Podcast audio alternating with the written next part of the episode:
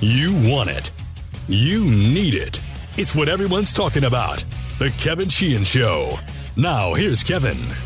All right, Aaron's here. I'm here. Cooley is on the phone from his home out in Northern Virginia, uh, and he joins us on the podcast today. So we're going to do a Cooley and Kevin show today.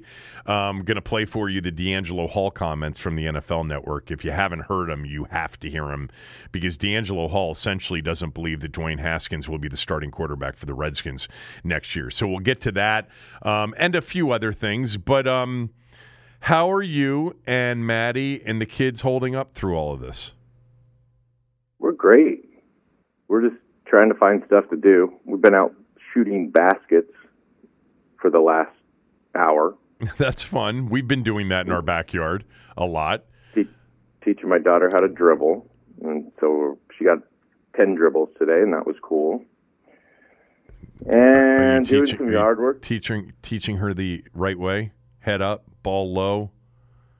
Keep that ball low. Yeah, I'm teaching her- fingertips. Fingertips. Yeah, fi- fin- fingertips is what we're working on today. Okay. Uh, I mean, w- w- keep in mind she's five, and we're we're working on getting consecutive dribbles. So really, we're just working on the ball. we're, right we're looking for consecutive dribbles. Yes. She got ten. That's good. That's really good. Um, is she right-handed or left-handed?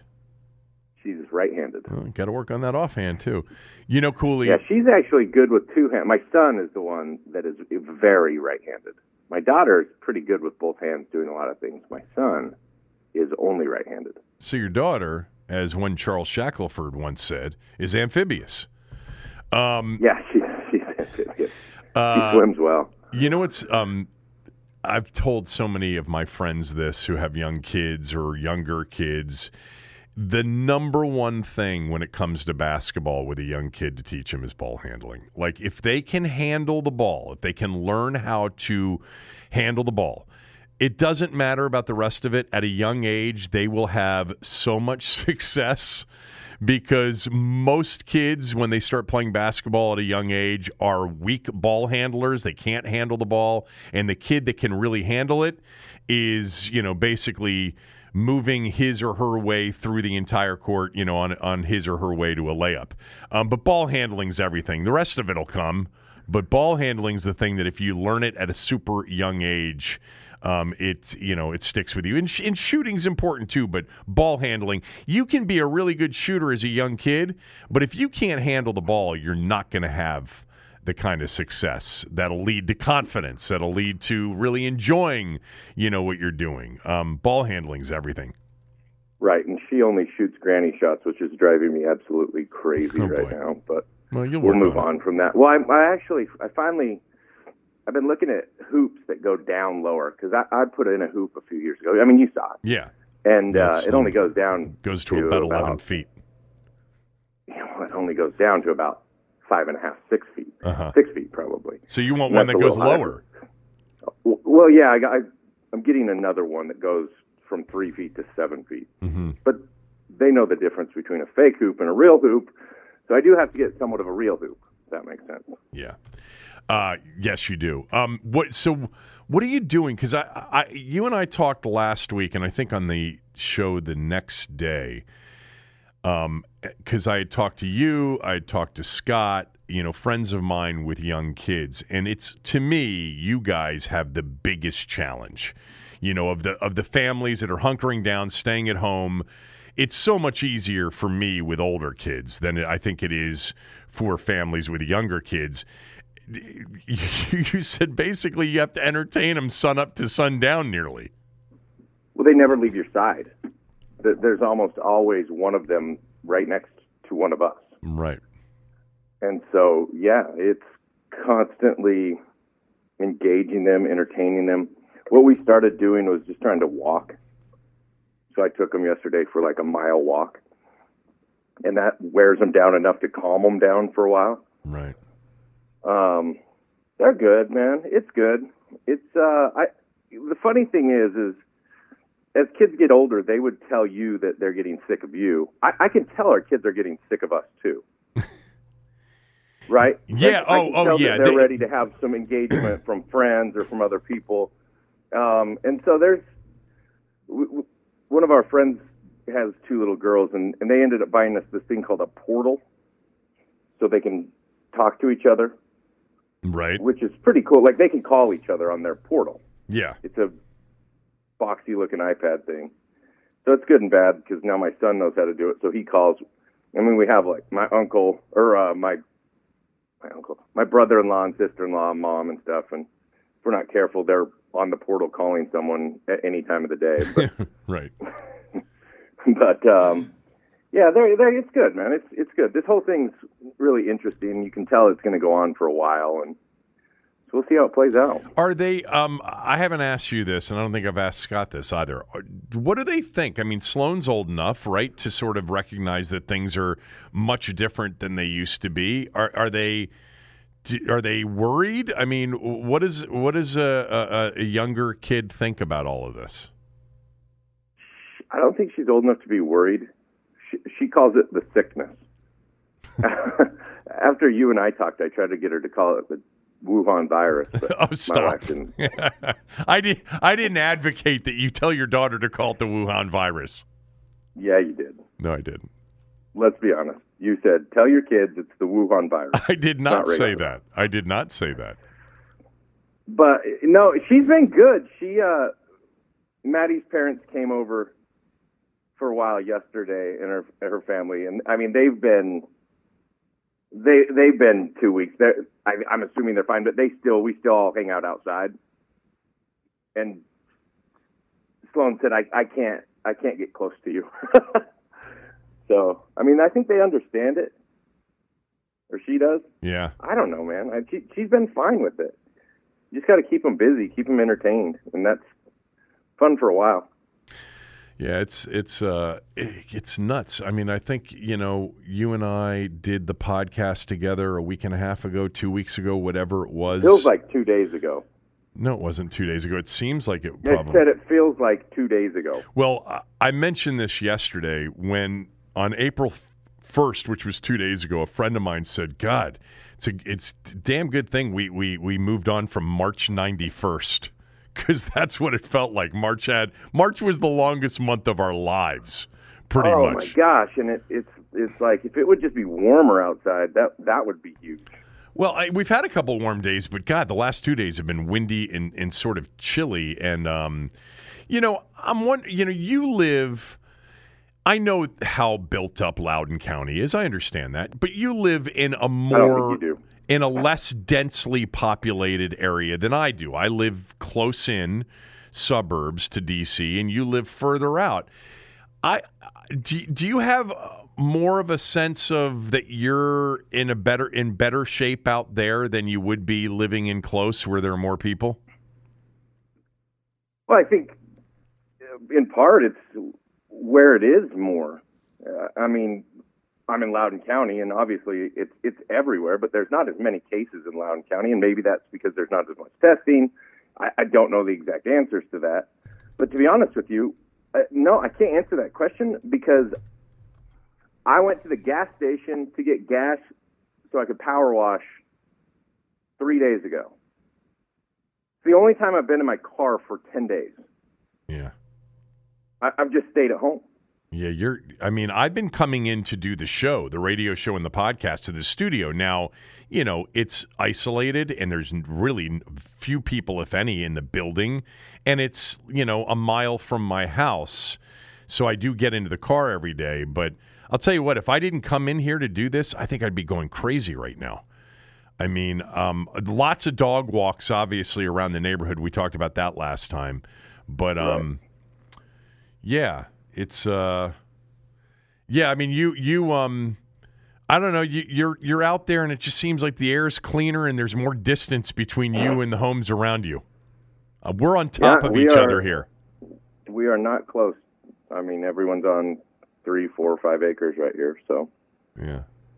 I, I'm not concerned uh, really about getting it based on the way we've been staying at home. I mean, my wife went to the grocery store for an hour the other day, but I'm really, I don't think we have a lot of concerns because we we really social distance.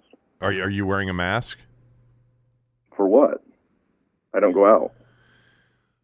my wife's making masks. She, she's been sewing masks. God, she's the best. She's making great. masks. That's impressive. Um, we ordered them about a week ago, and there there was a projected date, I think, of this weekend that they're supposed to arrive. I don't know if that's true or not. I wouldn't be surprised if we don't get them. You know, I have a bunch of masks. I mean, not a bunch like I'm going to help a hospital by giving them masks, but because of some of the art stuff and some of the pottery things and spraying stuff, I have three or four N95 masks and then one big auto body mask. I don't know. I'm I've not put on a mask. No, okay. Um, all right, let's talk about what people tuned in to, to hear today, and that is some talk about um, the Redskins and football in general. I'm going to play for you what DeAngelo Hall said on the network. I think it was late Thursday. Um, he said this on the NFL, or late Wednesday. This is what he said to uh, uh, on the NFL network about the Redskins quarterback situation. I think the jury's still out on this kid. I, I I don't think you can totally judge a kid off of you know Ron Rivera is a former player. If you're in a player's mind, I'm thinking this: we told this kid he wasn't playing, and so he obviously did not get in his playbook. Then when we found out, when we finally told him, hey, we're going to throw you in, we throw him in, middle of a game, he's unprepared. And then we see him gradually get a little bit better, but still not the way we really want him to, you know, perform at the quarterback position. I think by just not trusting him right now, it's saying a whole lot. And you know, I don't think Dwayne Haskins is going to respond. A lot of young kids don't respond that that style of coaching. Ron Rivera is a old school mentality type of coach. He wants competition. These young guys, they want things given to them. I would have loved to see Dwayne Haskins get the opportunity to be this starting quarterback in Washington, not have a talented guy like Kyle Allen behind him, a more veteran, seasoned guy behind him that he knows the keys are his and he can fully go out there, make mistakes, and just be young and energetic. With Kyle Allen breathing down your throat, you are not going to be able to make many mistakes. And so I don't know how he wins his starting job, man. I, I mean, I really don't. Man. Ron Rivera, knowing Kyle Allen. I don't know how he wins this starting job. You know, Kyle Allen with Kyle and Allen, Kyle Allen breathing down his neck. Dwayne's a young kid. Young kids need to be handed things, old school versus new school. You know, R- Rivera doesn't trust him right now. That's why he made the trade. What do you what, what what did you make of what you just heard from D, from D Hall? I think he made the trade in part because of what you kind of brought up to me with Cam Newton, and then in discussing, would you want somebody to be able to run this offense if you didn't really have time to install this offense. Um, Kyle Allen is not a talented guy. I, I don't think Kyle Allen will be competing to start. I don't think he'll win the starting job. I, I think it's the safety blanket, especially for the backup quarterback, to know the offense if something happens to Dwayne or if if hell breaks loose with the way he plays. But even at that, I still see him as a growing quarterback the jury's still out. De- DeAngelo Hall is absolutely correct on that. Yeah, of course. Uh, that that I don't think is is for me any anything that I would debate. I, I'm not convinced on Dwayne Haskins at this point. I think that you and I and a lot of people pre-draft even thought the floor was maybe lower. I don't think the floor is as low as maybe I did before he got here but um, you thought there was bu- you thought there was significant bus potential. Yeah, I thought that there was. I don't know if I thought he was a bust. I, I don't. Want no, it's not that you said you thought he was. When you evaluated him when he was in college, you said you thought there was bust potential there for him. You saw a lot of things you liked, but you thought there was bust potential. I certainly didn't see him as a first rounder. Yeah. Now yeah. that said, it, it's funny when you say that everybody thinks that you see him as a bust or as, as a guy that you should never draft. I would have had no problem with him as a second, right, or into the third. Right, you that, said that, that been absolute. So I, I, just didn't see him as a first round quarterback, um, and I, am not sure he's going to be a first round quarterback, or I'm not sure, sure he's going to be one of the top 15 quarterbacks in the league. That said, I think as he develops, he's got a chance to be a starter for a long time. If if he continues to grow. Um, I'm not concerned about who the starting quarterback is. Dwayne Haskins, is starting quarterback. That's I'm nearly sure of that, and I'm also nearly sure that there won't be competition. That it'll be Dwayne Haskins' job from the start. So I, I feel pretty confident saying that. Um, and I don't think Kyle Allen is an answer as a starting quarterback. I watched Kyle Allen play a few games last year and watched it on film before we played them, and and everybody watched Kyle Allen's absolute meltdown against the Redskins defense. Right. So, yeah, Dwayne's a better player than Kyle Allen. So a couple things. Number one, I agree with you. I think Dwayne's a better player. I think also I agree with you. I think Dwayne's going to start. Uh, I think there's the one you know possibility that you end up with this continuing and you get a weird schedule, which leads to a very condensed training camp with nothing else leading into a, a season opener with no preseason or whatever, maybe one preseason game.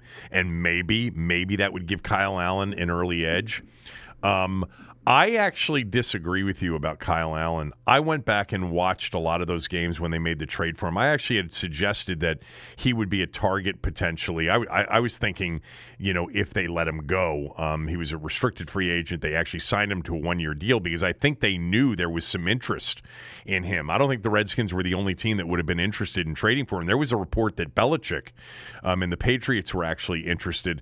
I think there were games that I watched that he was terrible in, and there were games that I watched that made it very clear he can play. Like he's a sort of a system guy. You got to have a running game, you know, but he can make plays, he can make every throw. I actually saw a guy that's pretty talented. I don't think he's going to start. I don't think that's why they traded for him. And here's why more than anything else. And I really want you to tell me if you think I'm right or not. I don't think Ron Rivera would be here as the Redskins coach if he didn't commit to making Haskins work to a certain degree. I don't think Dan would have given the job to Rivera, offered the job to Rivera, or Rivera would have taken it unless there was a significant discussion about Haskins and about what Ron Rivera thinks about Haskins. One of the first things he said in that initial introductory press conference is they had Dwayne as a first round guy. You know, he has said things about Dwayne's leadership, commitment, all of those things. He's also said, and he said it after the Kyle Allen trade, it's Dwayne's job to lose. I just don't believe that, that Rivera could have walked into a meeting with Snyder or had a conversation with Snyder that said, you know, I'm not, I, I'm just not sure. We'll just have to see what happens. I'm going to look at the guys in the draft. I'm going to look at guys in free agency. There's a guy down here that we coach this year that's young that we believe in, that Scott believes in. Uh, I'm not exactly sure. We'll see. I mean, he's got some talent, but I can't guarantee you anything as far as Dwayne goes. We're gonna we're gonna we're gonna go with what we think is best for the team to win to, and to win. And then I don't think Dan would have offered the, offered him the job. That's uh, completely fair. I, w- I would agree that it played out exactly as you said. It's that's exactly how the Jay Gruden hiring played out as well. Well, the what I just described, eh, the, the, way it played out to me is the opposite of that. Rivera said, "I like him. He's going to be our starter. We're going to give him every chance to be our starter. I think he can be the starter for the next ten years, and certainly he's going to get an opportunity to prove it on the field." And that's all Dan and needed to hear. Jay said that about Robert? No, I absolutely think Jay said that about Robert. I absolutely do, but there was a big difference. Jay didn't have any other opportunities. Rivera could have Rivera would have been hired more likely than not had he not been offered this job or if he had turned it down. I think there's a chance. Yeah. I think I think it's it's likely that he would probably would have had the Giants job. Very, very likely he would have had the Giants job. So he didn't Gruden had to sell Dan on RG3 is the guy I believe in him. We can turn him into a drop back quarterback. You know, you can assure Robert and his father and all the people that, you know, I, I can turn this guy into a drop back quarterback. I mean, how quickly did it did, did Jay learn that that wasn't true? It happened pretty quickly, but you know, Jay had to do that to get a to get a head coaching job. Rivera didn't I guess have to do my, that. My point is, my point is, he can still do whatever he wants to do once he has the head coaching job. Yes, but I don't see him. I don't see him bringing in Kyle Allen as a starter. Yeah. So when I say that, I don't know exactly the way he played it out, but I I think that if relationship wise things went bad with Dwayne in any way, shape, or form, or if Dwayne played poorly, then we would talk about it. But I mean, we, we with Rivera, we can go all the way back to Cam Newton not wearing his tie on the bus. Cam one, tie on. One of your favorites, favorite, you know, little rants on radio. What? He's not wearing a tie? Um, yeah. I got to find the audio of that. Yeah, we. I, I could probably f- have Greg find it one day. Um, yeah, he, uh, but um, but yeah, but Cam Newton was a guy that has had a little prima donna, and he seemed to be just fine with Ron. Everybody seems to have been just fine with Ron. I mean, that's encouraging. I mean, Steve Smith Sr. wasn't, but every single person that we've heard had loved Ron Rivera.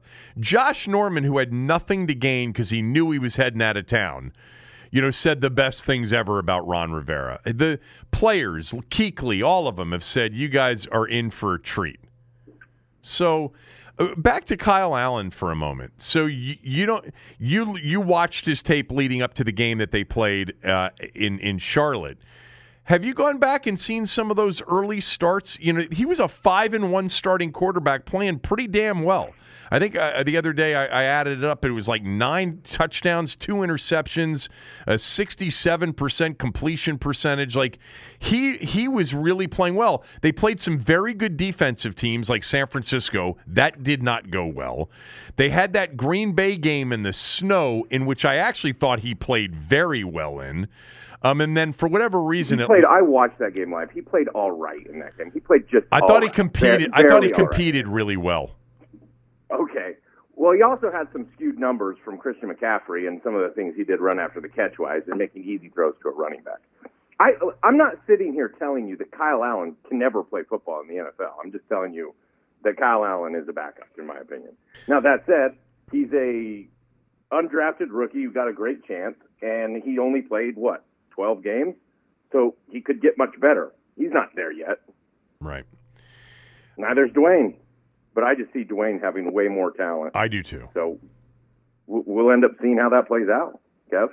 How about when D Hall talked about the, you know, sort of the old school, young school? Dwayne needs it to be given to him. He needs to be able to play carefree, etc.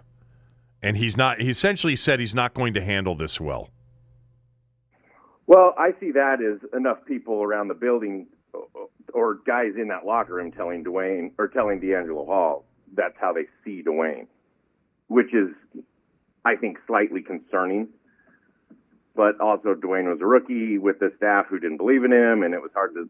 I, I mean, there's a lot of circumstance that went into how Dwayne felt, how Dwayne was handled, how Dwayne actually is as a teammate. I, he's got some new school to him. There's no question about that, though. And without saying anything from locker room stuff that you would look at, look at some of the things he did on Twitter or social media last year. To new school, retweeting positive grades from Pro Football Focus is not a thing. It's normal. To you and I, it's silly. Like, let other people do that for you. You know, blocking people who put out bad charts on you on social media is not something that old school would do. And Dwayne does that.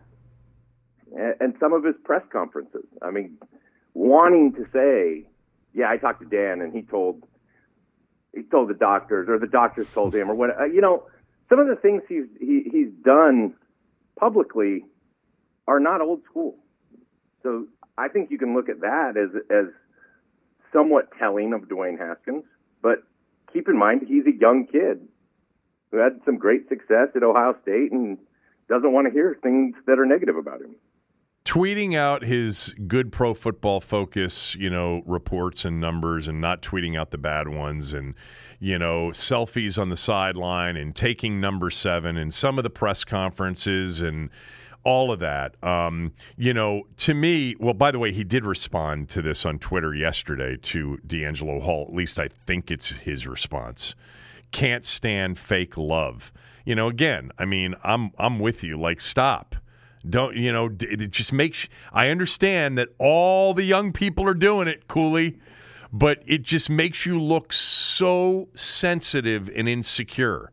And the thing about Haskins that I've loved from the jump is I think he's very competitive. He certainly plays that way on the field. And to me, a guy that came out of Ohio State beat out Joe Burrow, you know, almost beat out JT Barrett, you know, a guy that was in the in the true, you know, big limelight of of Ohio State football. I mean, hell, let's be honest. There isn't a game that he's played in professional football uh, at this point that can even remotely compare to the pressure and the crowds and the attention he got in some of those Ohio State Big 10 games. You know, he's been through the gauntlet already. He's competed for a job with Urban Meyer as the coach. So I don't really see him having a problem with the competition or needing it to be handed to him. With that said, you know, the marketing company and the clothing line company and him responding to this on Twitter, I can't stand that part of it. But, you know, most people would just say, shut up, boomer. You know, uh, I mean, I and and and that's fine yeah. too. But I, I'm not going to change my mind. I don't see him responding incredibly well to an open discussion of competition. Really? But I think that's fair. I, I mean, he should be the starting quarterback. He was drafted. He played well. I, I don't think he should be. I don't. I mean, Kyle Allen would have to be demonstratively better for it to even be a consideration at any point going in. And by the way, if there is no OTAs and you get some of this cut into training camp, it's going to be hard to even show that you're that much better. You know, I, I guess they'll have a good they'll have a good feel for who Allen is, but I, I don't see this as a competition in any way, shape, or form. That said, if it got made into one, I don't see Dwayne handling it well. And also to respond to that tweet to DeAngelo Hall, it, it's not fake love. D Hall probably likes Dwayne Haskins, and he's probably been cool and shown him love in person. And all he's doing is stating his opinion on Dwayne as a, as a professional quarterback, not as Dwayne as a guy. I don't know. I, I guess, I a, think, I guess think, a little bit, a little bit calling him new school, a yeah, little bit that he that he's But not going to be able to respond all- to that.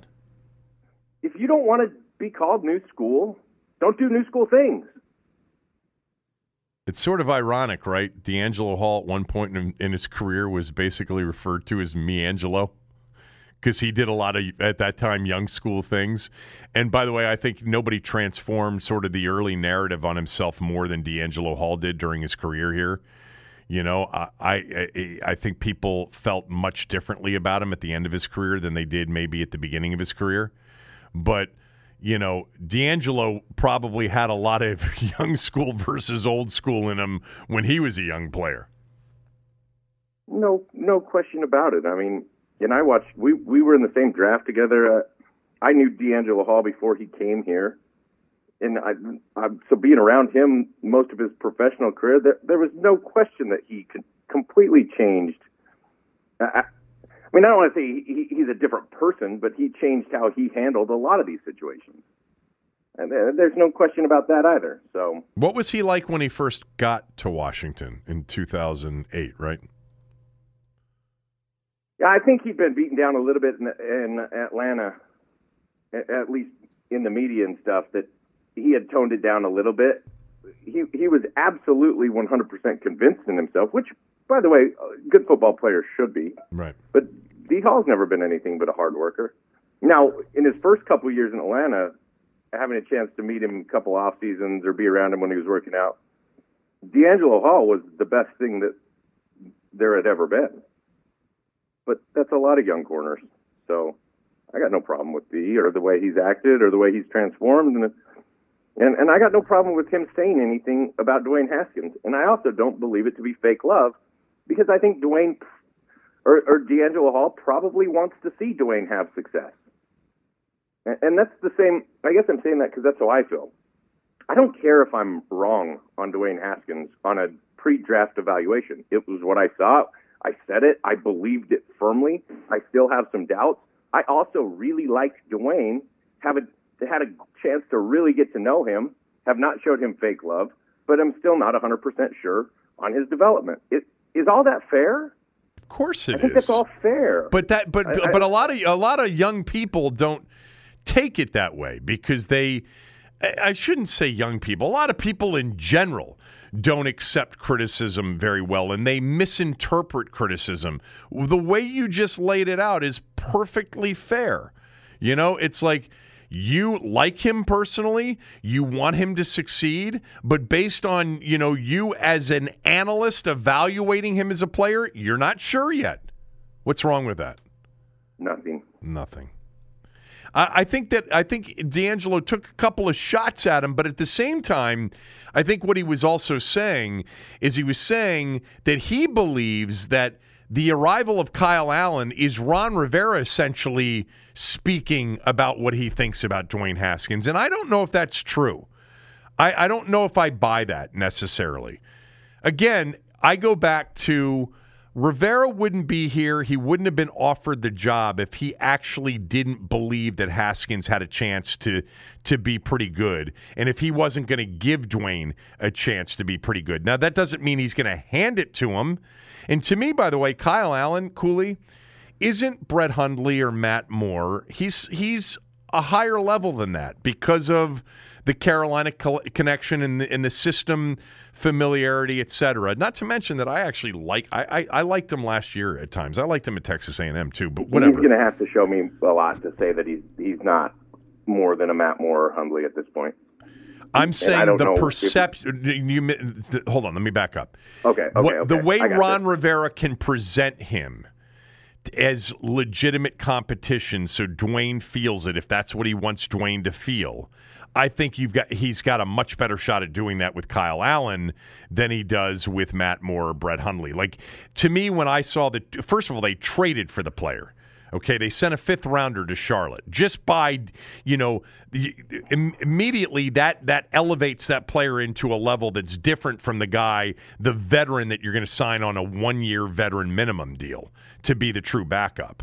But the fact that he also coached him, and so did Scott Turner, and they liked him, and he started 12 games for them, I think he can present him as, you know, formidable competition. Like Dwayne. Yeah, I just don't you, believe he's. I just don't believe he's going to do that. you don't believe he's going to do I, that, I, or, I'm, or I'm telling you right now, he's not going to do that. who's not going to do what? Ron is not going to present any form of competition to Dwayne. Really? Why would you? I don't see any. I don't see any real gain in that. I, I see Allen as a safety blanket. He he said uh, at the combine, "What kind of competition do you want for Dwayne? Very competitive competition. He wants everybody to compete. He that he said we're going to bring in It somebody. doesn't mean he wants him to necessarily compete for a job at all times. Well, he wants if, if he doesn't, in the building. it- you're saying that he's essentially going to hand it to Dwayne and say, "This is this is your your gig. We brought in Kyle Allen to be your backup." Yeah, so say whatever you want to say. My my belief is that even uh, I don't think he presents it. I don't think it ever comes up. I think Dwayne is the starting quarterback. I I would be blown away if anybody else became the starting quarterback besides Alex Smith. Well, that's not going to happen. well, you- either's Kyle Allen competing for the job. I mean, you didn't you you didn't throw at Alex Smith there because you think that there's still a chance Alex Smith's going to No, I play. just like to hear. I just like to hear you respond to me when you do that. okay. Um, also wanted to play this for you. This was Stephen A. Smith yesterday on First Take. I've been told that the Washington Redskins are not going to touch uh, uh, Tua because they're going after Chase Young. That's what Daniel Snyder wants them to do, and the they're not thing. drafting a quarterback. That's what I've been told. Uh, so we'll see. So we'll see what happens. Um, that's what I reported weeks ago. Okay. Um, the reason I wanted to play what Stephen A. said is not because um, you know most of us don't think they're going to draft Chase Young. I think they are, uh, and, and I want to get to some of that with you here in a moment. But it's because of what he said. You know, the reason they were going to draft Chase Young because that's what Dan Snyder wants to do.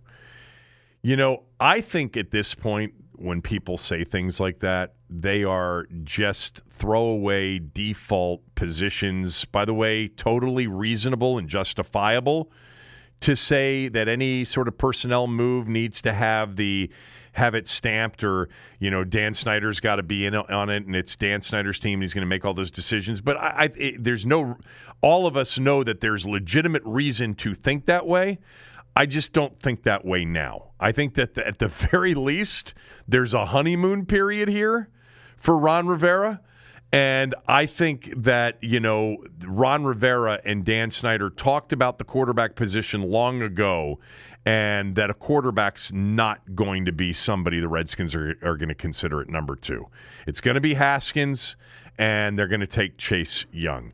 But it would be frightening, wouldn't it, if, you know, a two months into this thing already, three months into it, whatever it would be at this point, that already, you know, Ron Rivera only has a vote when he's home alone you know and and that that wouldn't that wouldn't be a good thing what do you think about that do you agree with me or not I 100% agree with you, and I, I think it would be. We could make this an argument in in some way if it wasn't Chase Young. You know, if, if it was a, another guy that let's just say people liked but weren't sure of, but or, or a position that you probably didn't need, or it, this is to me the easiest pick that there that there's ever going to be. And, and the other thing with this whole deal is is you got to keep in mind like none of these guys have draft rooms. A lot of these, most of these guys can't go to their facility out of the out of the fairness issue. Like right. you can't go to your facility in California, so you can't go to the Redskins facility right now. So they don't. The war rooms are going to be completely different. It, this is a draft that you're not going to see a bunch of trades in. In my opinion, people probably play this thing safe across the board through the through the first round at least. And um, it's not Dan Snyder that's going to pick Chase Young. It's it's anybody drafting it too. The only thing the only thing that makes it interesting is if somehow someone wants to move up to number two for Tua and promises you that, or the Bengals want to make a trade, or for some reason wanted Chase Young instead of Burrow. I mean, if Chase Young's sitting there too, I I, I would say ninety five percent, ninety nine percent chance the Redskins take him. But I, I don't see him moving out of two to take anybody else, or or drafting two at number two. Clinton told me on the show the other day he'd take Isaiah Simmons at number two. Okay. what? Did he? Yeah, he thinks that Isaiah Simmons is the next uh, is the next Lawrence Taylor. Said I, he said he said I love he goes I love Chase Young, but Isaiah Simmons is going to be the next Lawrence Taylor. That's who I would take. And I said, would you try to trade back and get him? No, I would take him at number two. Um, well, you wouldn't take him at number two, though, because Chase Young's going to go at number two if the Redskins don't take him at number two. Well, I mean, the problem is if, like, let's just say that Clinton was right, that all of a sudden, and Isaiah Simmons is being talked about as, you know, a top three, top four, you know, po- possible player. Ran a four three nine at the combine, and you know, uh, personally, I've I've I've watched him play. I've watched all the the the highlight stuff. To me, it's Chase Young. Not even. I mean, I wouldn't even think twice about it. But um, the problem with the uh, with with the draft is that you know the Redskins, if they really liked Isaiah Simmons, like if they had Simmons sort of comparable with Chase Young, like he was Not right, sort of very comparable. Very comparable with Chase Young. All right, same grade. Just say same grade. Um, they right. risk losing both of them by trading back. There, there's well, no guarantee. on how far you trade back. It depends on where you. Well, I mean, the, the, first trade back opportunity, more more likely than not, is is five. You know, with Miami. So you now have Miami jumping up to take Tua, and now Young and Simmons very possibly go three and four to Detroit and New York. And so you're sitting there at five, and maybe you got a haul with with number five for, for number two, but you missed out on maybe the the well, Todd McShay calls it the best pass rushing prospect he's ever evaluated. Um, the others think that he's every bit as good, if not better, than Bosa. Um, and you also miss out on Simmons. I think there'd be too much risk for the Redskins to trade back and assume that they'd get one of those two players. To five, I think that way too much risk. I think if if you if you're actually considering trading back to five, it's that you don't believe that you need a guy like Chase Young on the edge, and and you have other needs that are much more valuable, like no second round pick and no, you know, if you were to make a trade with someone like let's say who who has two first rounders? Miami. Miami. If you're well, Miami, Miami, Miami has three first rounders. They have eight. Right, right, right. Yeah. So, yeah, if you were to swap with Miami and get all their first rounders, I think that'd be interesting.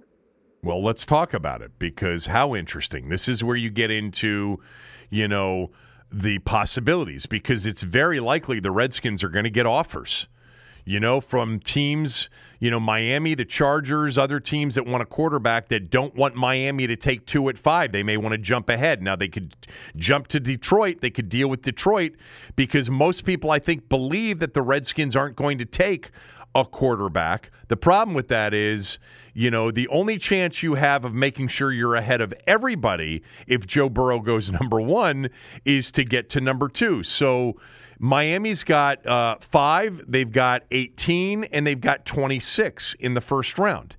So is that enough?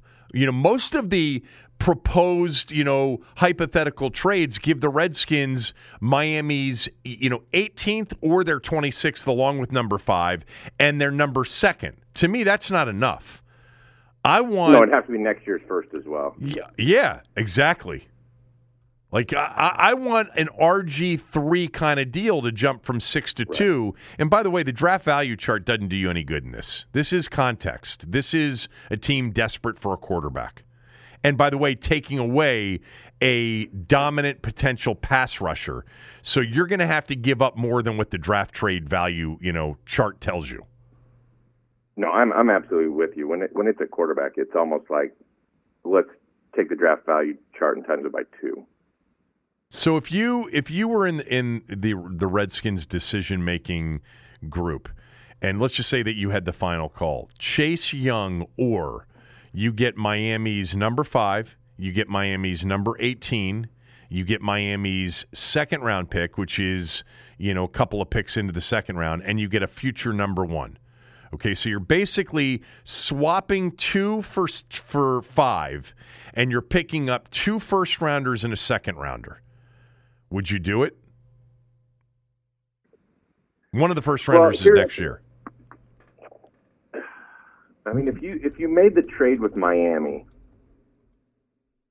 right? Where's Miami? You get their five, their twenty. Uh, no, I just say I just gave it to you. You get five. You'd get eighteen.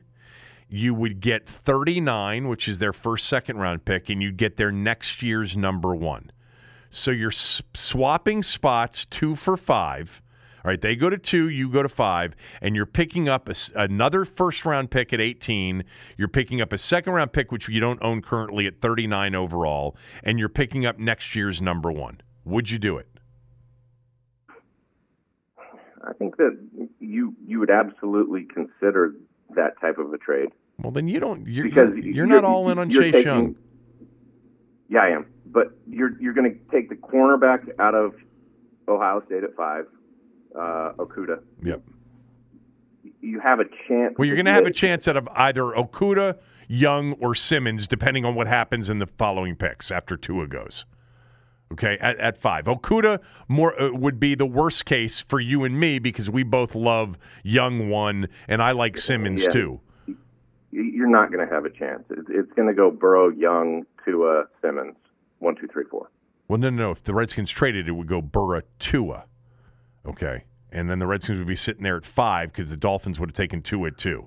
Uh, okay. Okay. Yeah. So then you got a chance. I mean, I still see those players going one, two, three, four, no matter what, even if there's another trade. Yeah. So you end up with Okudah. Fine. So you end up with Okudah yeah, at five. So you, you, get Okudah. you get a chance, depending on the Trent situation, to draft an offensive tackle people say that it's a really great O tackle draft. Yep. Nobody's in this draft is Trent. Just there's not. Trent's not in this draft. not that kind of player. There's some good players. There's not Trent Williams, but you get a chance at potentially Ruggs or Jerry Jeudy would be not at 18. Really, Jeudy's not there at 18. But you, you do it. But it's a deep. You could also you could also continue to trade. But this is where I think what I said to you is going to come into play is do you do you feel like you're going to get the kind of players you want at the picks that you're, you're talking about? Because if you're not, you, those trades might not be available this year. They might be harder to come by.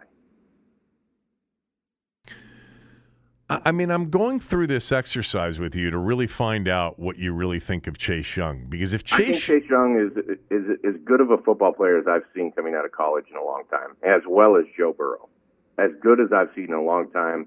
I think Chase Young is an elite professional pass rusher right away. I, I think that he has every skill set. I, I just I'm blown away by Chase Young. I, I'm blown away by Isaiah Simmons as well, but Chase Young is amazing to me. And he plays a position that, you know, arguably is the second most important position on a football field. And I, he, he's also it's also a guy that you're going to draft that you have under a rookie contract for five years.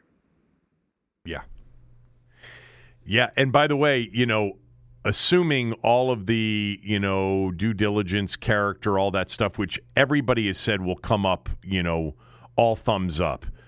Uh, it's not even like you would have to offer me almost one and a half times what I offered you to get me to move off Chase Young. Like I need Miami's number five, I need their number 18, I need their number 26, I need their second rounder, and I need a future first. Like I just gave myself three first round picks, a second round pick, and a future first round pick from Miami. If you tell me that you're going to give me that kind of a deal, I'll consider it. Other than that, anything short of that, I'm taking a player that is going to impact games for years to come more than any other player I could take in this draft. I'm other than other than getting, Burrow, you're not you're you're not going to get all that, but you could get three firsts this year.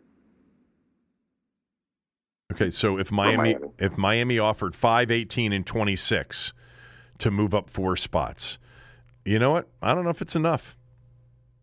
I don't I don't see I'm with you on Young.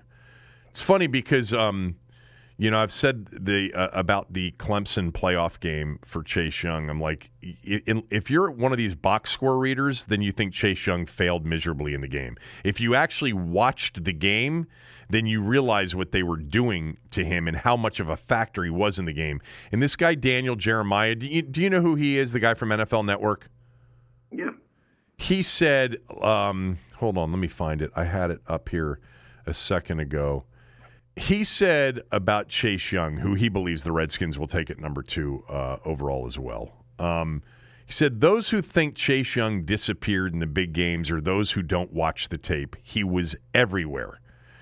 And so, I don't know. I mean, I love watching college football. We get a chance to see all these Ohio State games. You can watch the tape. Simmons is really exciting. There's some really good players in this draft. Nobody will wreck a game defensively like Chase Young will in the future. I mean, again, he could get injured or he could have some character issues that we don't know about, and all those things need to be, be taken into consideration. But the tape says that he, and to me, this guy, Derrick Brown from Auburn, are going to be two game wreckers for years to come. If you think you've got Nick Bosa, I don't care what you're offering me because he's going to elevate the rest of your defense. That's the thing that you got to remember is how much better does he make everybody else on the field? How much pressure does he take off everybody else while still making plays? And that's what I see in Chase Young. That's why it's hard to move away from Chase Young for a not sure thing at 18 and 26. Yeah. Uh, you're getting a sure thing at five because I, I, I think you're getting Okudah.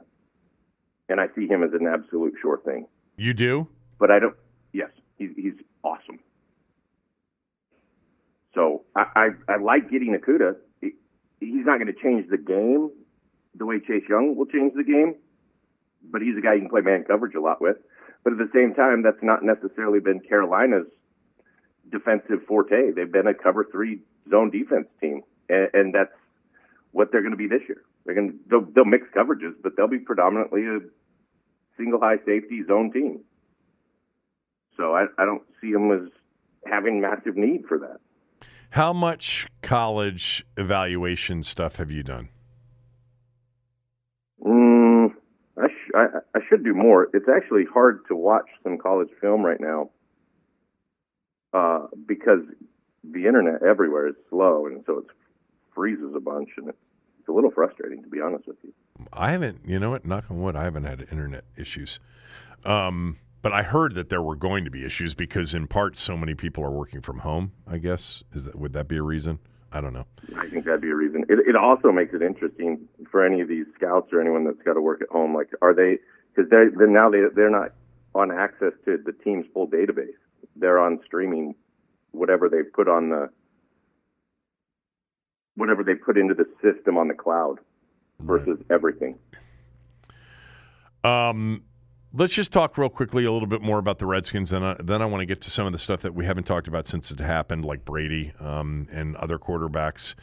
Um, so we, when we last talked, it was sort of at the beginning of their free agency. They've added more players. Kendall Fuller's back in the fold. You like that deal, right? You liked him as a player. Mm-hmm. Yeah, I, I absolutely like Kendall Fuller. I think he can do anything you want him to do and he I, he continued to show that in Kansas City. So who who are the who are the corners next year for this team? It's, you want me to refresh your memory on who's on the roster? Mar- um, Moreau, no, know, Moreland, Fuller. They signed Darby. Um, you know, you still have uh, Moreau, Moreland, Fuller, Darby. Those are sort of your top four. I think they still have Stroman and Johnson maybe on the roster. Um, what do you think about? Just tell me how. A lot, a lot of fans like to sort of, you know, figure out how they're going to the secondary is going to play. And I, I talked about this the other day, Cooley. For for most of us, I think the hardest positions to evaluate and to really understand are offensive line and DBs because we just don't know what their responsibilities are more often than not. And certain schemes and certain coverage types, you know, uh, take advantage of talent better than others do. Um, which, by the way, Brandon Beane, the Buffalo Bills general manager, said yesterday, we like Josh Norman because we think Josh Norman's been playing, you know, in a scheme that didn't fit his talent for the last few years. Sort of a shot at the Redskins. Um, but looking at the yeah. corners, you know, uh, Fuller, Moreau, Moreland, Darby. Are, are those? Yeah, the... and Darby struggled in a zone system in Philadelphia, so you wonder what right you're getting out of Darby. But he, Darby was exceptional when they had a better pass rush. And so I, I think Darby's a definite starter outside. I think you could start Kendall Fuller outside. I think he can do anything. We, we saw him develop as a slot. I think having a slot is incredibly valuable, uh, or a guy that can play inside, uh, uh, especially if you get to nickel packages. Like he could bump inside and nickel and stay outside in in base situations. Uh, Moreland's going to continue to to develop. I think that Moreland saw a speed that he ha- that he wasn't used to. But I just believe in his instincts and playmaking ability and, and what he can do. I, I think Jimmy's got some stuff to him and, and a competitive nature where he's going to grow and get better. Uh, hard to say on Stroman. It, it's hard to say on Stroman. I, I just don't think they're done there. I, I don't think you can be done at corner yet. Do you think they're done at safety with Sean Davis, you know, penciled in as a free safety with Landon Collins? Unless you draft somebody. Yeah, I think I think you're probably I don't know where you're going to go at safety. I said something after the Sean Davis signing, and we haven't talked about this, um, but I'm curious as to whether or not you agree with me. I understand why they cut Montae Nichols- Nicholson loose, but I think Montae Nicholson's talent and upside is greater than Sean Davis's. Yeah, but his downside is way greater. Yeah, I understand. But I think Montae's so, really talented. He's incredibly talented, but that's obviously not been the Rivera mo. Is right? These aren't going to be guys we're going to have here. This The- isn't us. We're not going to build this way. We're we're doing it different. Can Troy app Apke play or not?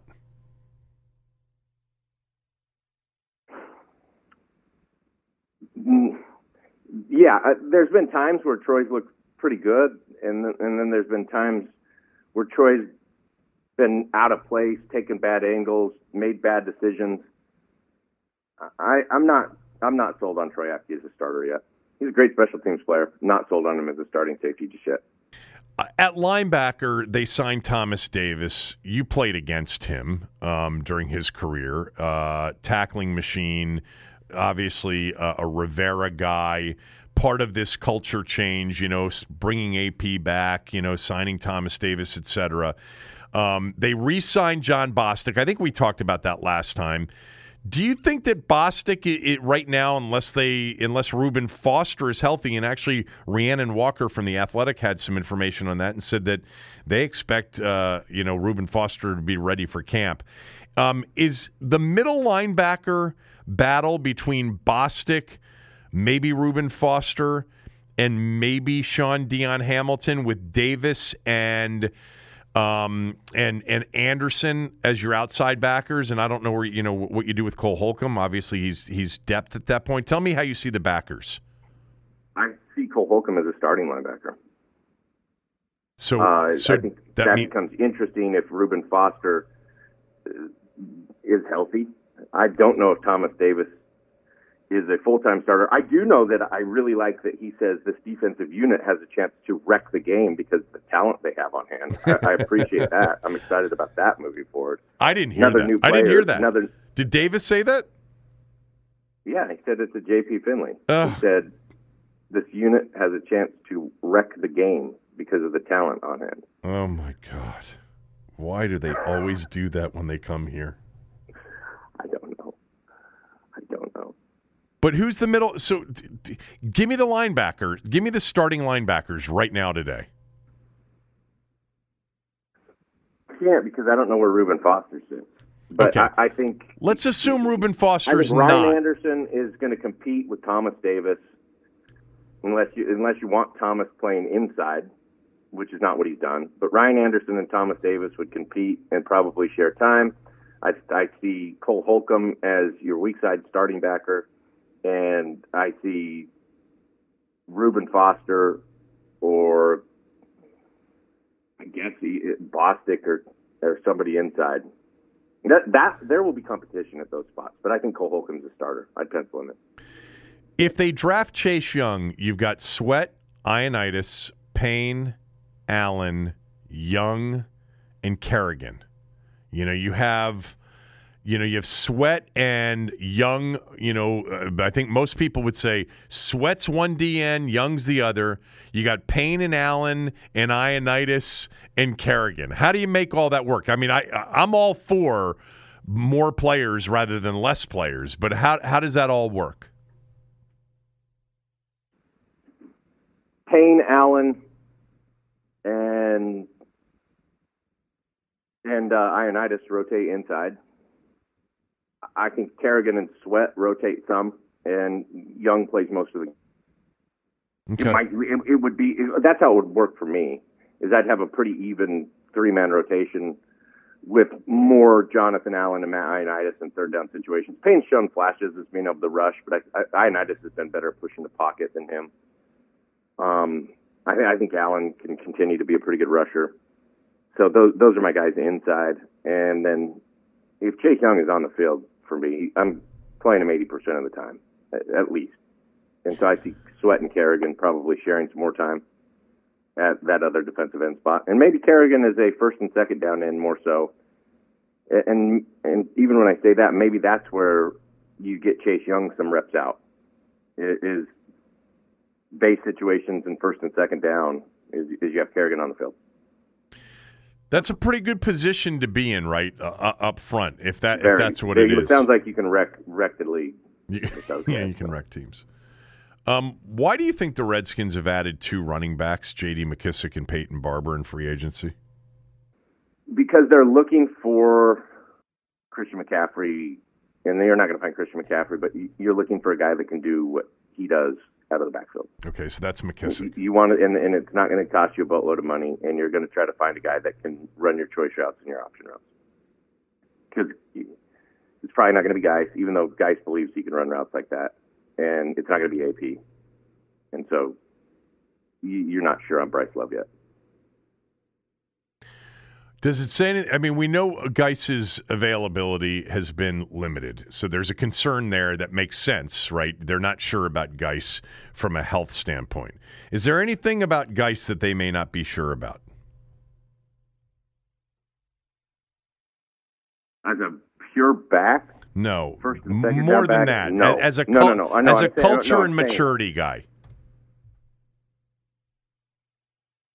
Guice is uh, Guice is a little different, but Guice will Guice work. I have no problem with his personality and the way he goes about his business. He's a little different. He'll make you look. He'll make you look at him a little bit, but I don't know. I got close with Derrius last year. He's a guy that it takes a little bit of time to build trust for him to build trust in you, and he, he'll test you. And he's a little bit different but nope, I'm not concerned about his his character. By the way, I thought in some of the games that he did play in, especially that Carolina game, wow, like he could be a big time back if he could ever stay healthy. And that's going to be the only thing that I think you you're worried about with Derrius. Uh, tell everybody about the two tight ends because they signed both of them since the last time you were on the podcast Richard Rogers and Logan Thomas. Um, I didn't watch a whole lot of Richard Rogers, to, to be honest with you. Right. He, he's a guy that I thought had a lot of talent when he was at Green Bay, but it, it never really showed. It, it's interesting though. You, you would think playing in Green Bay as a tight end, and Graham made some plays.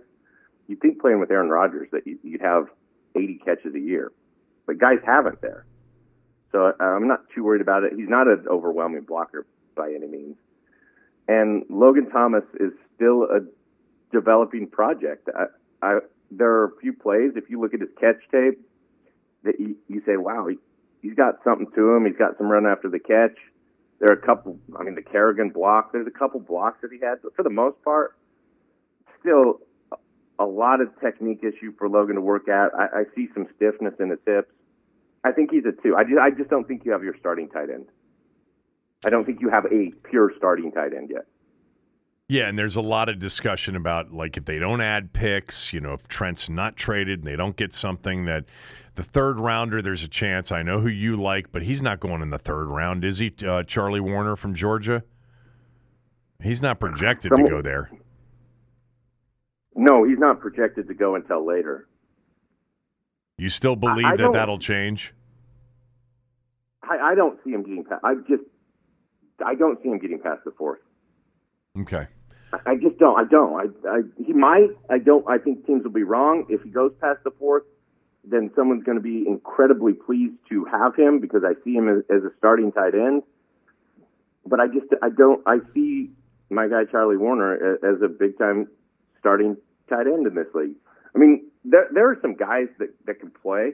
Like Cole Cole Kmet from Notre Dame is he- he's going in the first round, and I wouldn't be some, surprised to see him go in the top fifteen. He's he's going to be an awesome player. He is very good. And then you, you go down through this list. The guy that from Missouri, Albert, I can't say his last name. Yeah, right. It's incredibly long. Is a flashy guy, but didn't make a lot of plays last year. And I just I don't I don't really love the way he plays. Sometimes guys change as they get in the league.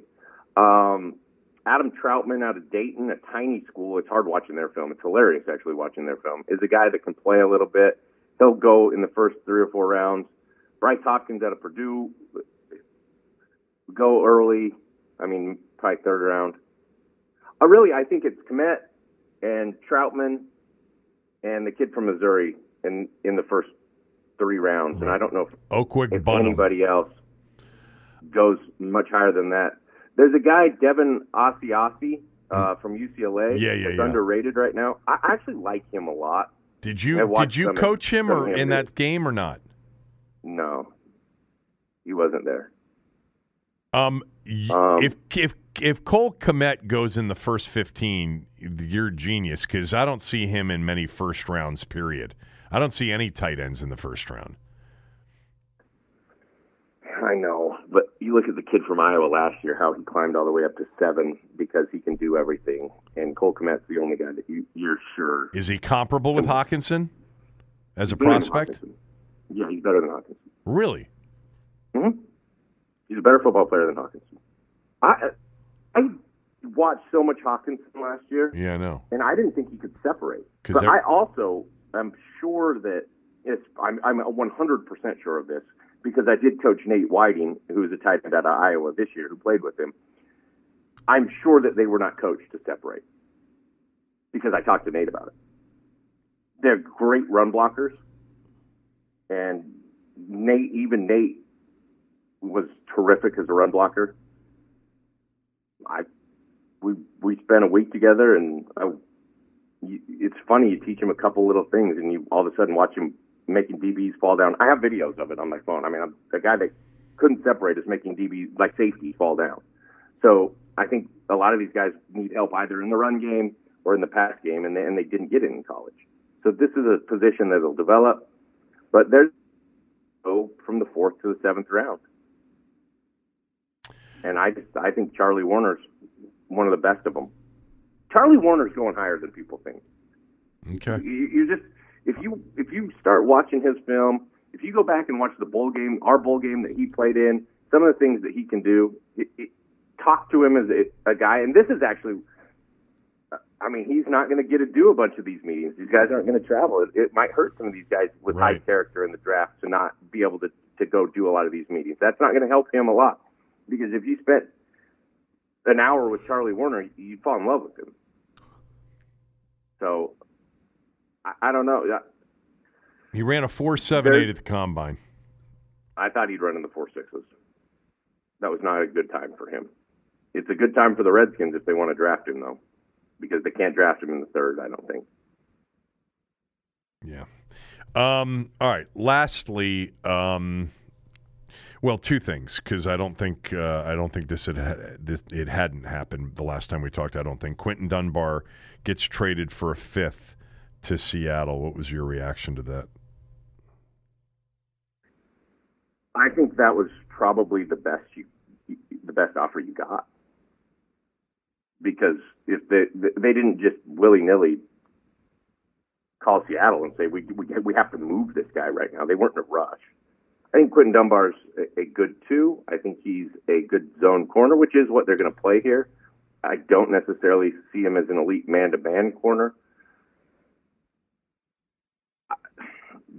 I would rather have Quinton Dunbar than an extra fifth, to be honest with you. At least as, Me- with the me state too. of the corners that we went through. Me too. But Yeah. if you didn't believe he fits into your culture, I don't see it as the biggest loss. And you got something back. All right, Trent Williams, um, his agent spoke last week. Um, his agent essentially said multiple times, "This isn't about the contract. It's not about the money."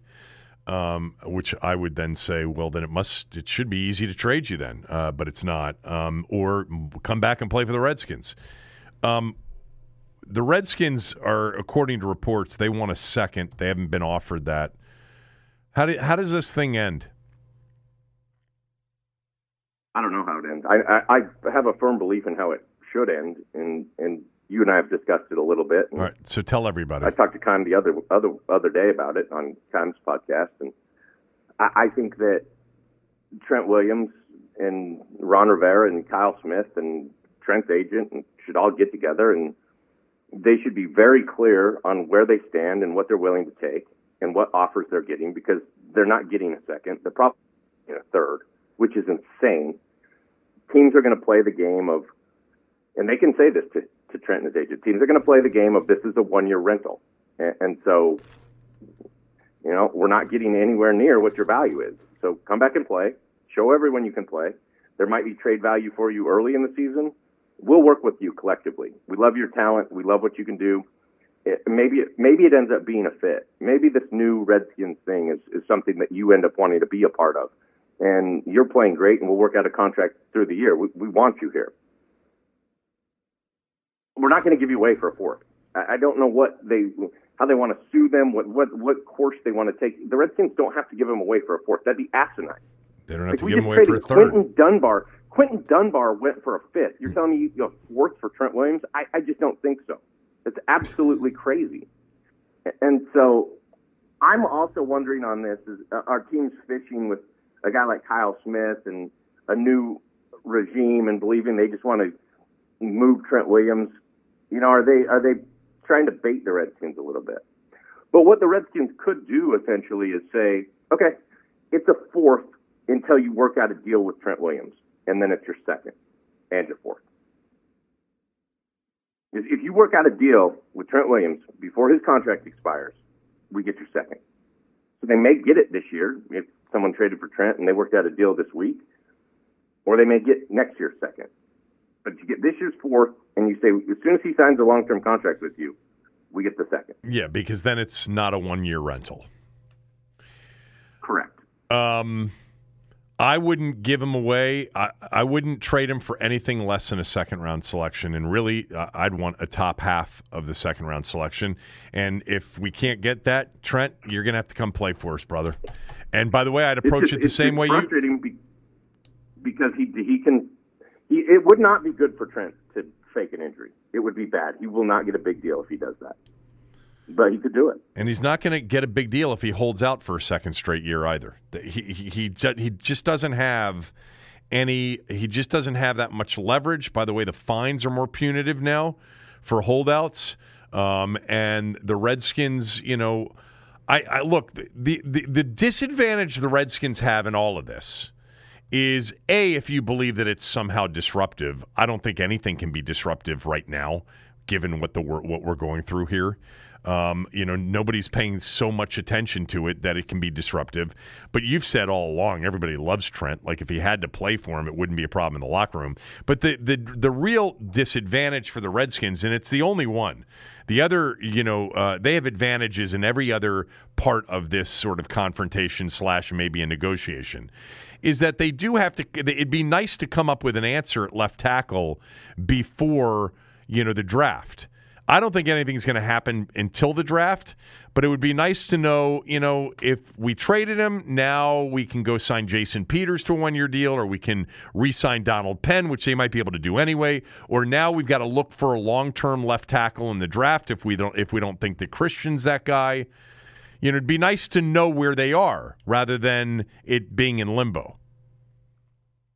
I mean, yeah, it, you just don't have the starting left tackle on your team. You're going to end up ha- having to draft somebody, and so you're hoping you get a guy that falls. Or well, or Penn is still out into... there. So is Peters. You can't sign Peters if you got twelve and a half million on the books with Trent, but you could you could certainly re-sign Donald Penn. I know that, I, I, and the thing that you got to like about Donald Penn is he can protect Dwayne a little bit it, it's just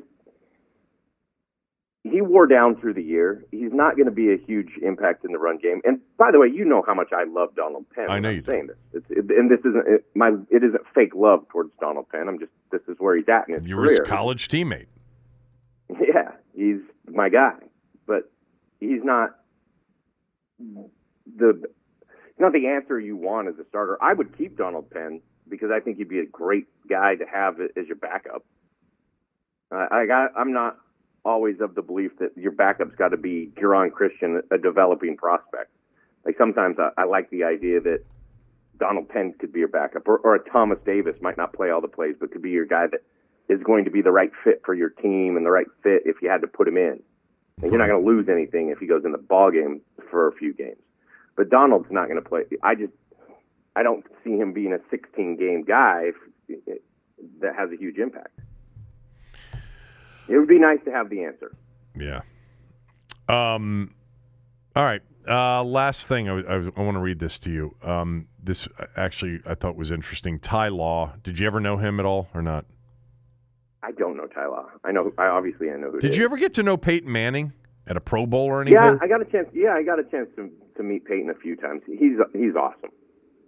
He's so, exactly who he is in all the stuff on ESPN and all the commercials. And I'm a huge Peyton Manning fan, as what he does, and a guy. So, um, Ty Law was on a Boston radio station uh, yesterday or the day before, and l- let me let, let me let me give you uh, some background on this first of all, or, or background from my perspective. If you watch this NFL, you know, 100, you know, all time 100 um, list develop and the shows around it with Rich Eisen and Bill Belichick and Chris Collinsworth, did you watch any of those shows? I forget if we've talked about this before. I, I haven't watched any. It, any was TV. it was phenomenal. It was so good. Um, anyway, uh, in one of the shows when they were doing the quarterbacks, when they got to Peyton Manning, Belichick was telling stories about how they'd be at a Pro Bowl and he would try to pick, you know, he'd try to get information from Peyton Manning, and Peyton Manning would be doing the same thing with Belichick. And they both, you know, they'd have a couple of drinks and they both would realize, you know, nobody's given up anything. Um, Ty Law told a story on Boston radio. He said Peyton Manning used to buy him drinks in Hawaii at the Pro Bowl to try to get him drunk to get information out of him. Now, something I didn't remember or just didn't know Ty Law faced Peyton Manning twice in the postseason and intercepted him a total of five times. Ty Law had five interceptions in two playoff games against the Colts. That's unbelievable. But anyway, he said quote peyton would try to get you drunk. Once you get over to the pro bowl you're on the same team. Peyton tried to get you drunk and then would try to dig into your brain. You know what did you see? Why did you do this? He'd feed you mai tais and then butter you up and ask you questions about this and that. And i was always like peyton i ain't falling for that shit. Um, I just think that's. Fu- I just think the whole Peyton Manning over there trying to get guys on the Patriots drunk to, to, to get information is hysterical. But, but remember, New England was the smartest team in the league. They weren't giving up anything. Oh, can you imagine if Ty Law leaked something to Peyton Manning about what they were doing? Yeah. um, I yeah, that's a funny story. I mean, the the Pro Bowl was always fun. Peyton, Peyton's Peyton's good. Peyton's brilliant. So I'm not surprised. I'm sure he did it with everybody that he he faced. And the thing about Peyton is he's not even trying to be discreet about it. I'm sure. I'm sure it was very obvious what he was doing, and Ty Law knew it, and it was kind of a funny gag. Do you ever think about what your career, and you had a really good career, obviously. Like I think about Peyton Manning and those Colt teams, how perfect you would have been for Peyton Manning on those Colt teams. You know, and same thing for Brady and and and Belichick and and and New England. But there's something about you as like this, you know, white tight end in number 47 in blue Colt uniform with Peyton Manning as the quarterback. I, that would have worked, don't you think? Yeah, I absolutely think it, it would have worked. I have literally no regrets from the teams that I I, played on.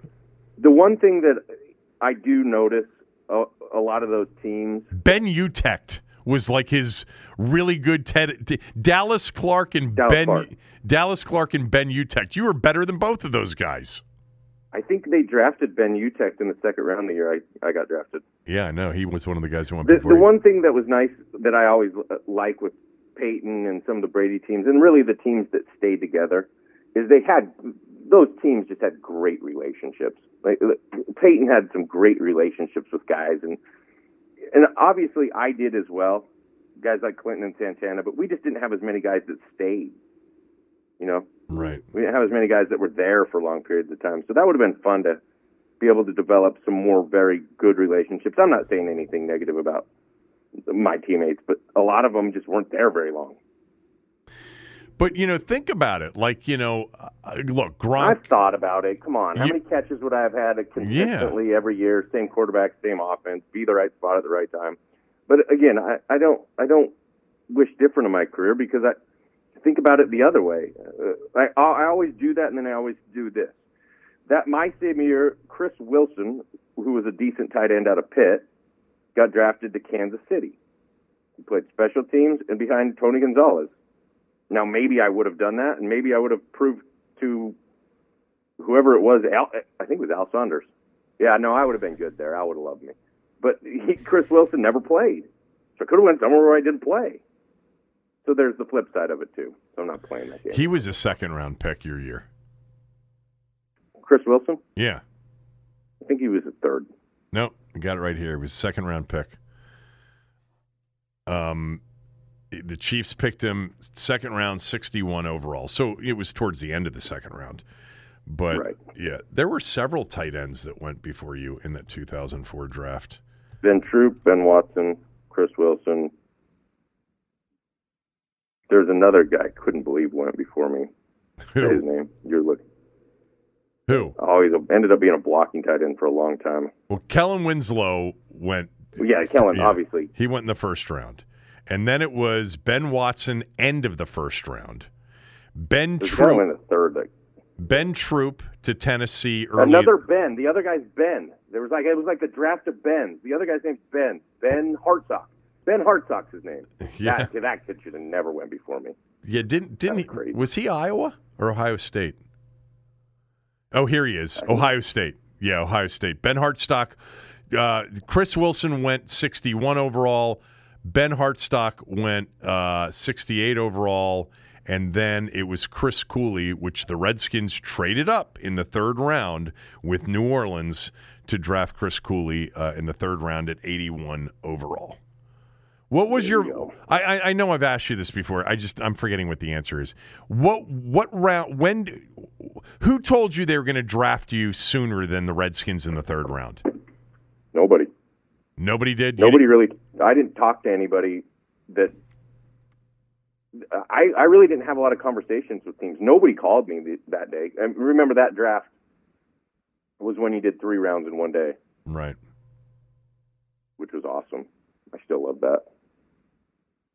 And were you, were I, you, I like. were you sitting around like that, that. Were you sitting around that day waiting for a call? I mean, all day, man. I knew I wasn't going to the first. I tried to play golf. There was a golf tournament going on at the public course. I could I could have went like to another little course about an hour away, and I, I wasn't. I was like, I'm not going to do that. I, I don't want to get into the second round and be stuck on a golf course. And then, so yeah, I went and I said I wasn't going to watch the first round at all, and I went and I watched the entire first round because I couldn't play golf. And then I got into the second round, and I saw. I mean, that year a lot of the guys started to go, right? Like I thought I could be the fourth or fifth tight end drafted. And, and obviously that was talking to my agent and talking to people, and I, and I should have been the. I mean, obviously, by the looks of those names, I should have been higher. But yeah, I got into the third round. I'm like, this is crap.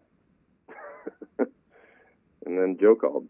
You were it- you were certainly. I mean, in that draft. To your point, I haven't looked through the rest of the draft, but you you had the most productive career.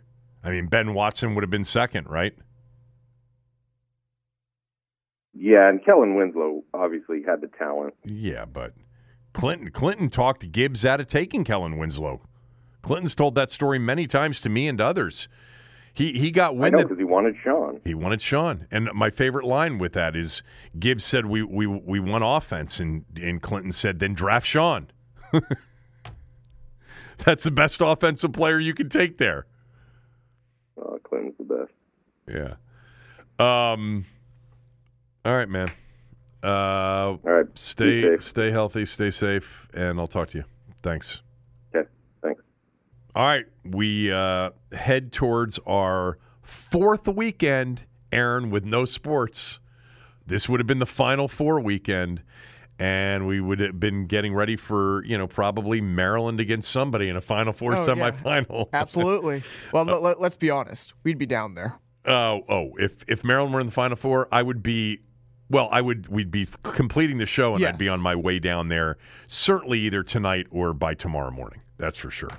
Um, to uh, to my man Lou D on Twitter, um, you couldn't be wrong about almost everything you tweeted me with respect to my comments about the president. My comments about the president have been about these briefings and the communication in these briefings.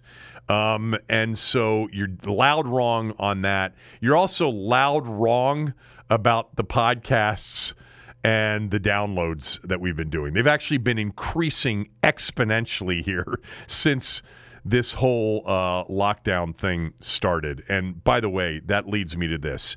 I appreciate so much all of you that continue to listen and all of you that continue to send me very nice messages. Trust me on this. It means so much to me, too. It means as much, if not more. I'd be going stir crazy if I couldn't continue to do this. And the bottom line is, we've had so much to talk about.